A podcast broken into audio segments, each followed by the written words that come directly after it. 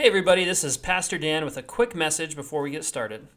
We're all dealing with the coronavirus outbreak right now, as I'm sure you are too. Um, here at Brockport First Baptist, we've had to suspend all in-person events until further notice, which includes our Sunday morning worship services, and I'm sure that public events and public places around you have probably been impacted in similar ways. We are going to get through this, but uh, please pray for us and know that you are in our prayers as well.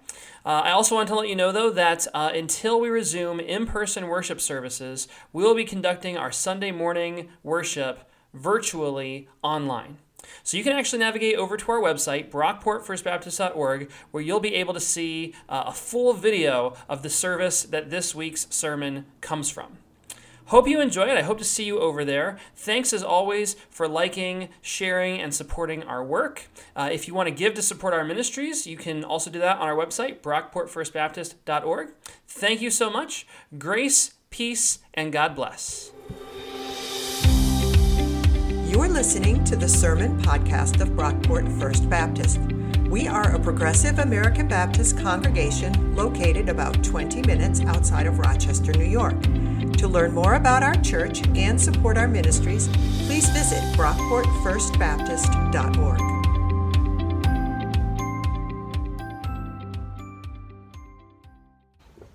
Good morning, everybody. My name is Travis Despot, and I will be doing the scripture reading for today.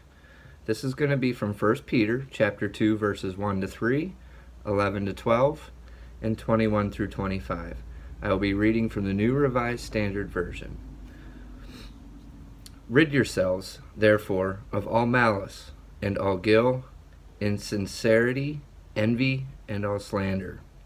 Like newborn infants, long for the pure spiritual milk, so that by it you may grow into salvation, if indeed you have tasted that the Lord is good. Beloved, I urge you as aliens and exiles to abstain from the desires of the flesh that wage war against the soul. Conduct yourselves honorably among the Gentiles, so that though they may malign you as evildoers, they may see you honorable deeds and glorify God when he comes to judge. For to this you have been called, because Christ also suffered for you, leaving you an example, so that you should follow in his footsteps. He committed no sin, and no deceit was found in his mouth. When he was abused, he did not return abuse. When he suffered, he did not threaten, but he entrusted himself to the one who judges justly. He himself bore our sins in his body on the cross, so that free from sins, we might live for righteousness. By his wounds you have been healed. For you were going astray like sheep, but now you have returned to the shepherd and guardian of your souls. May the Lord bless the reading of his word. Amen. Thank you so much for that reading, Travis, and thank you, Courtney, for our special music. That was awesome. We're going to continue with our Lenten teaching series today, Metaphors of the Cross, where each week we've been looking at different ways that Christians in centuries past have understood the death of Jesus and how it saves us. And with the last two teachings in this series, we're going to get medieval. All right, the, the metaphors we've looked at so far have all come from the early church. We talked about Jesus as a ransom that God offers to the devil uh, to free humanity from our enslavement to sin. We talked about Jesus as the victor, the cross as Jesus' ultimate victory over the forces of, of darkness. And last week we talked about Jesus as the new humanity, or the new Adam, who through his life, death, and resurrection sets a new pattern for human life that frees us from our enslavement to the pattern of Adam. All these metaphors for the cross developed within the first few centuries of the church. And for really the first millennium, for the first like thousand years or so of Christian history, up until about the twelfth century, these were the dominant metaphors for the cross. We got two more weeks in this series, and for these last two teachings, we're going to go a bit later. Still ancient for us, of course, but we're going to look at two metaphors that really came into their own during the Middle Ages: Jesus the example and Jesus the sacrifice. And today I want to talk to you about Jesus, the example, which is technically out of order. Like, uh, if we really wanted to go chronologically through this, we would do sacrifice first and then example. But I actually think sacrifice is a better one to end on, so we're going to save that for next week. That's that's a little something to, to whet your appetite. So Jesus, the example. Now, I was really upfront with you all last week when we talked about Jesus as the new humanity. I admitted that out of all these metaphors we're looking at, that one was really my favorite. And I was a little hesitant to acknowledge that, honestly, because I don't want to sway you guys one way or the other. You know, I'm the pastor here. I'm I'm the religious expert, right? Um, and I don't want anyone to be like, well, Pastor Dan really likes this one, so I guess I have to like this one too. No, no, no. Ew, gross, ugh. Please don't do that. Uh, feel free to disagree with me always. This is a Baptist church, after all. Our, our movement has always been about freedom of conscience. And I mean, honestly, what Baptist church has ever agreed with its pastor? Am I, am I right? Yeah? Uh, anyway, at the risk of swaying you all one way or the other, and in the spirit of full transparency, I feel like I should acknowledge right up front that Jesus, the example, has always been my least favorite metaphor for the cross. And I think that's because out of all the other metaphors out there, out of all the different ways Christians in ages past have thought about and wrestled with the meaning of the cross, this one is probably the least biblical. And now when I say that, I, I don't mean that this metaphor is heretical or unbiblical or that it's a bad way to look at the cross at all. No, no, no. We, we wouldn't be talking about it if that were the case. But when I say that this metaphor is the least biblical, what I mean is that this metaphor is the hardest one to connect to a specific passage in Scripture. Like our Scripture reading for today from First Peter, it talks about Jesus as an example. That's, that's getting at this idea. We could also look at a book like First John, which has a lot to say about the transformational love of God in Christ. Um, but, but that's really about the closest you're going to get to a proof text for this metaphor. Now, as we dig into this, I think we're going to see that this metaphor actually connects with a lot of ideas from Scripture. There's actually a few biblical ideas this metaphor highlights that the other metaphors that we've talked about in this series miss completely. But you don't really get a one-to-one in this case. You don't find Jesus, the example, spelled out exactly in this way anywhere in the Bible. Does, does that make sense? Good. Now, um, in stuffy academic theological circles, uh, the actual title for this metaphor is Moral Influence Theory, or Moral Exemplar. You don't have to remember that, of course, and I prefer to stick with Jesus the example, but I share these more like academic labels with you so that if you want to dig a bit deeper and Google this stuff, you know what to search for, okay? Jesus the example, or the Moral Exemplar Theory of the Atonement, is the idea that the way Jesus saves us is by serving as an example for us. That through his life, death, and resurrection, but especially through his death, Jesus becomes this, this moral example for us, this image that influences us and changes us, that shakes us free from the grip of sin and actually enables us to pursue a holy life. That's moral influence theory in a nutshell. And unlike the other metaphors we've looked at so far in this series, uh, which all developed over time, multiple generations by various leaders in the early centuries of the church, this view of the cross really has its roots with one guy. There were versions of this floating around out there in the early centuries of the church, but it was really one guy in the twelfth century, the eleven hundreds A D, who brought it all together and articulated it in, in this particular way. And that guy was Peter Abelard.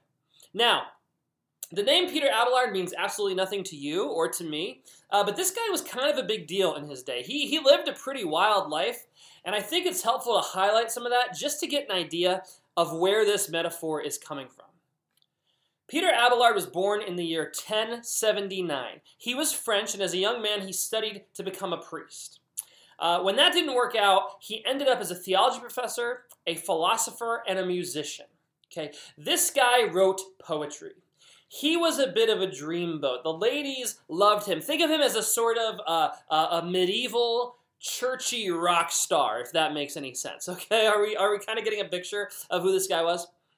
So, um, as a young man, Peter Abelard fell in love with this woman named Heloise. They were madly in love. They were also both young, dumb, and unmarried. Uh, so they had an affair. She got pregnant, and then they were secretly married, okay? But then Heloise's uncle found out about it. Uh, he was the paternal figure for Heloise, And uh, he didn't take it very well. um, Heloise's uncle had Peter Abelard castrated, you know, like you do. Uh, he got the marriage annulled, he forbid Peter and Heloise to ever see each other again, and he sent Heloise off to become a nun. Peter, in turn, became a monk. He he lived the rest of his life in, well, well, really forced celibacy because, you know, um, but that was it. That was it. Uh, that was the end of it. Peter and Heloise spent the rest of their lives separated, except that their love never died.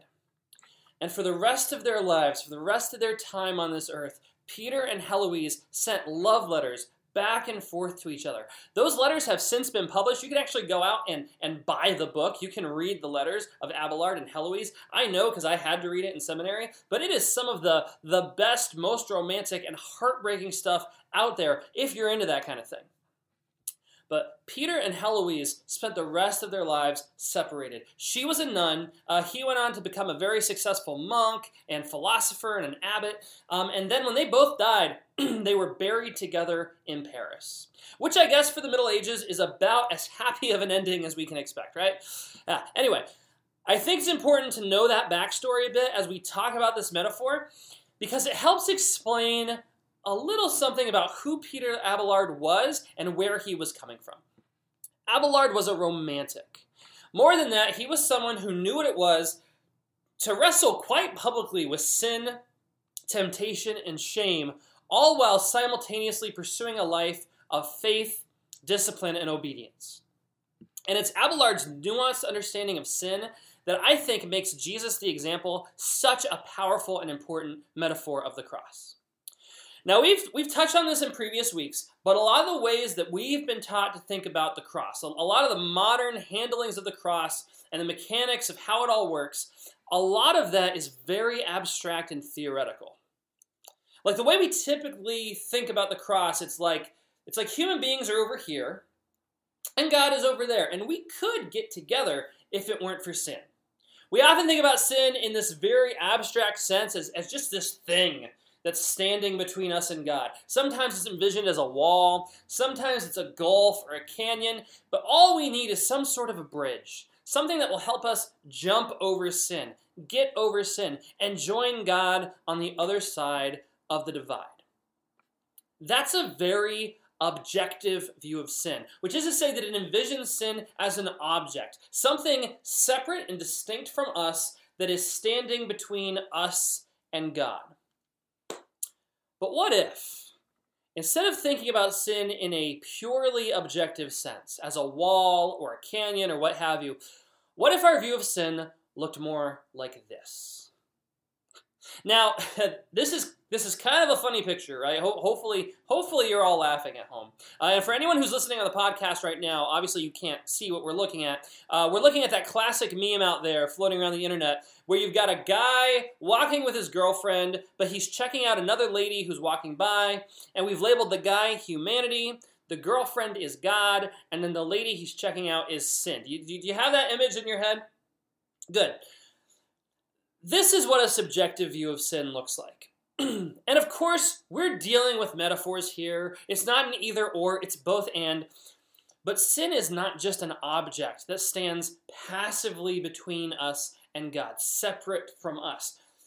Sin is also a subject that we are attracted to. It's something that we actively pursue, something that, that lures us away from God.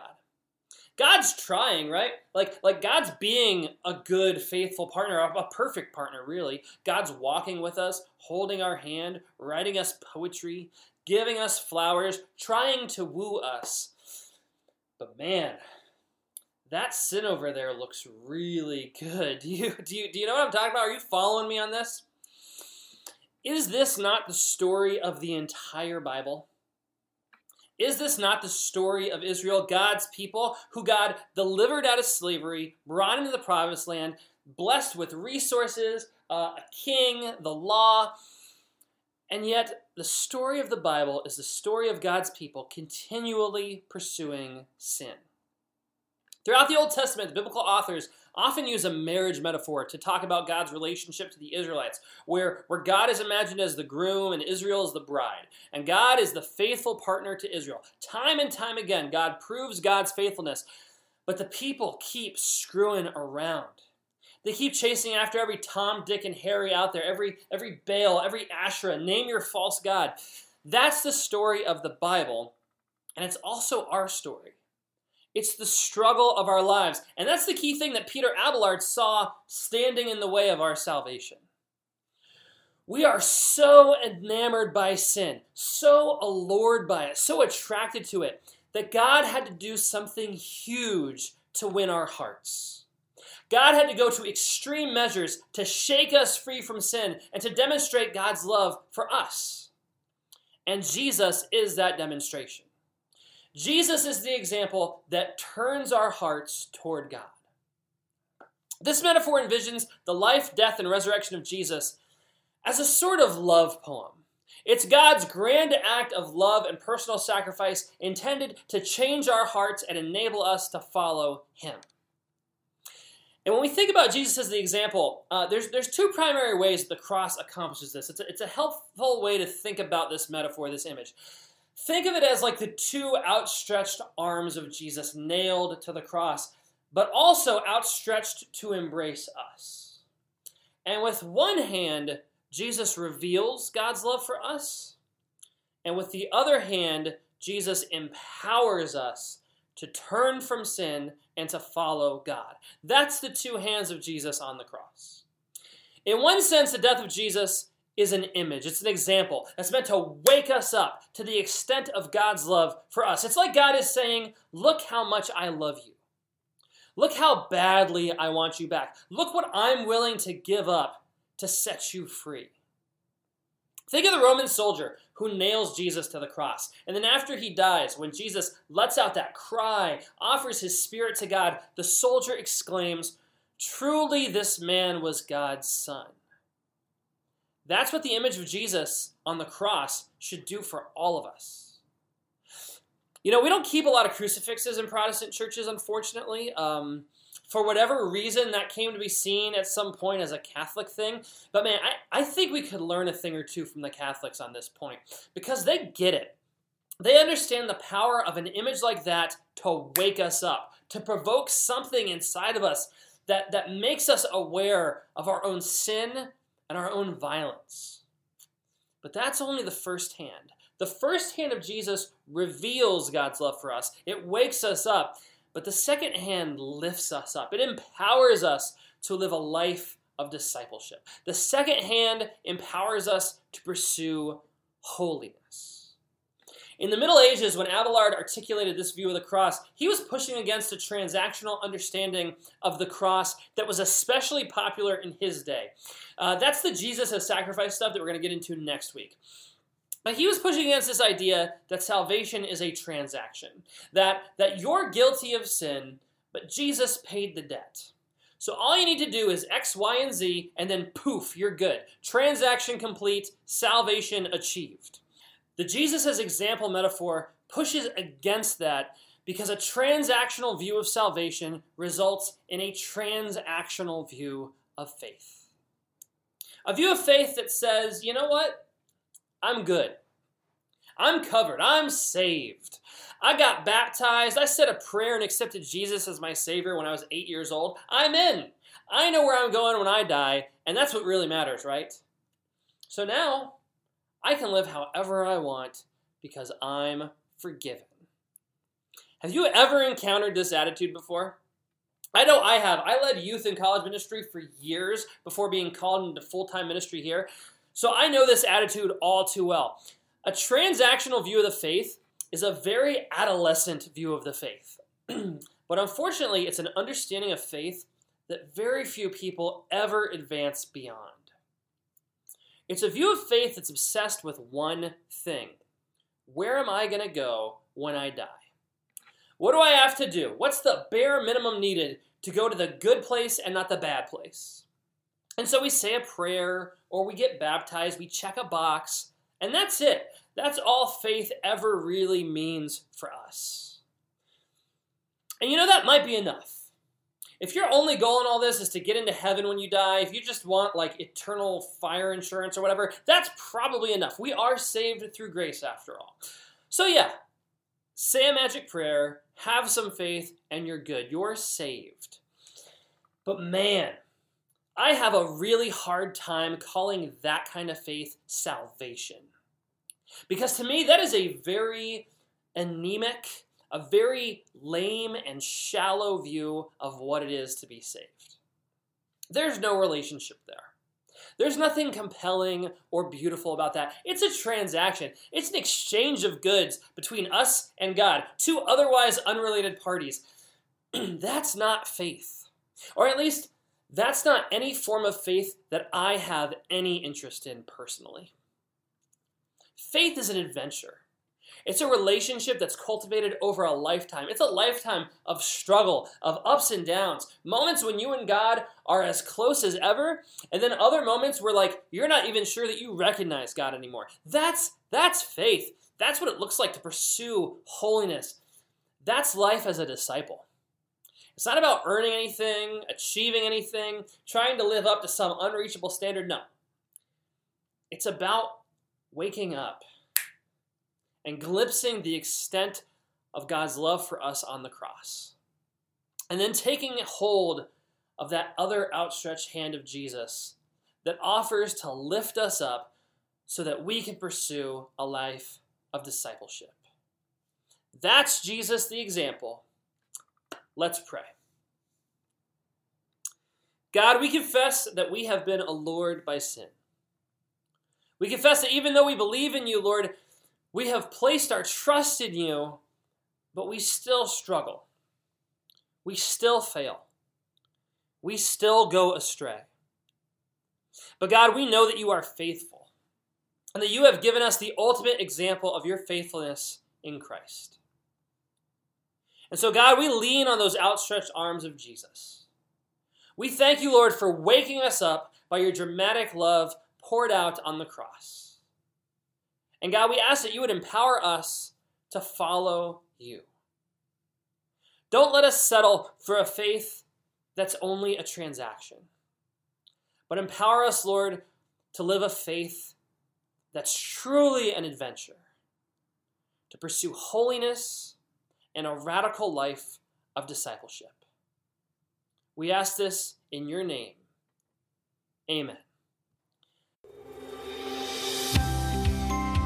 Thanks for listening. If you enjoyed what you heard, please be sure to rate, review, and subscribe to this podcast on iTunes. You can connect with us on Facebook at Brockport First Baptist, on Twitter at Brockport F B, and on our website, Brockport First Baptist dot org. Our theme music was composed by Scott Holmes. This has been a production of Brockport First Baptist.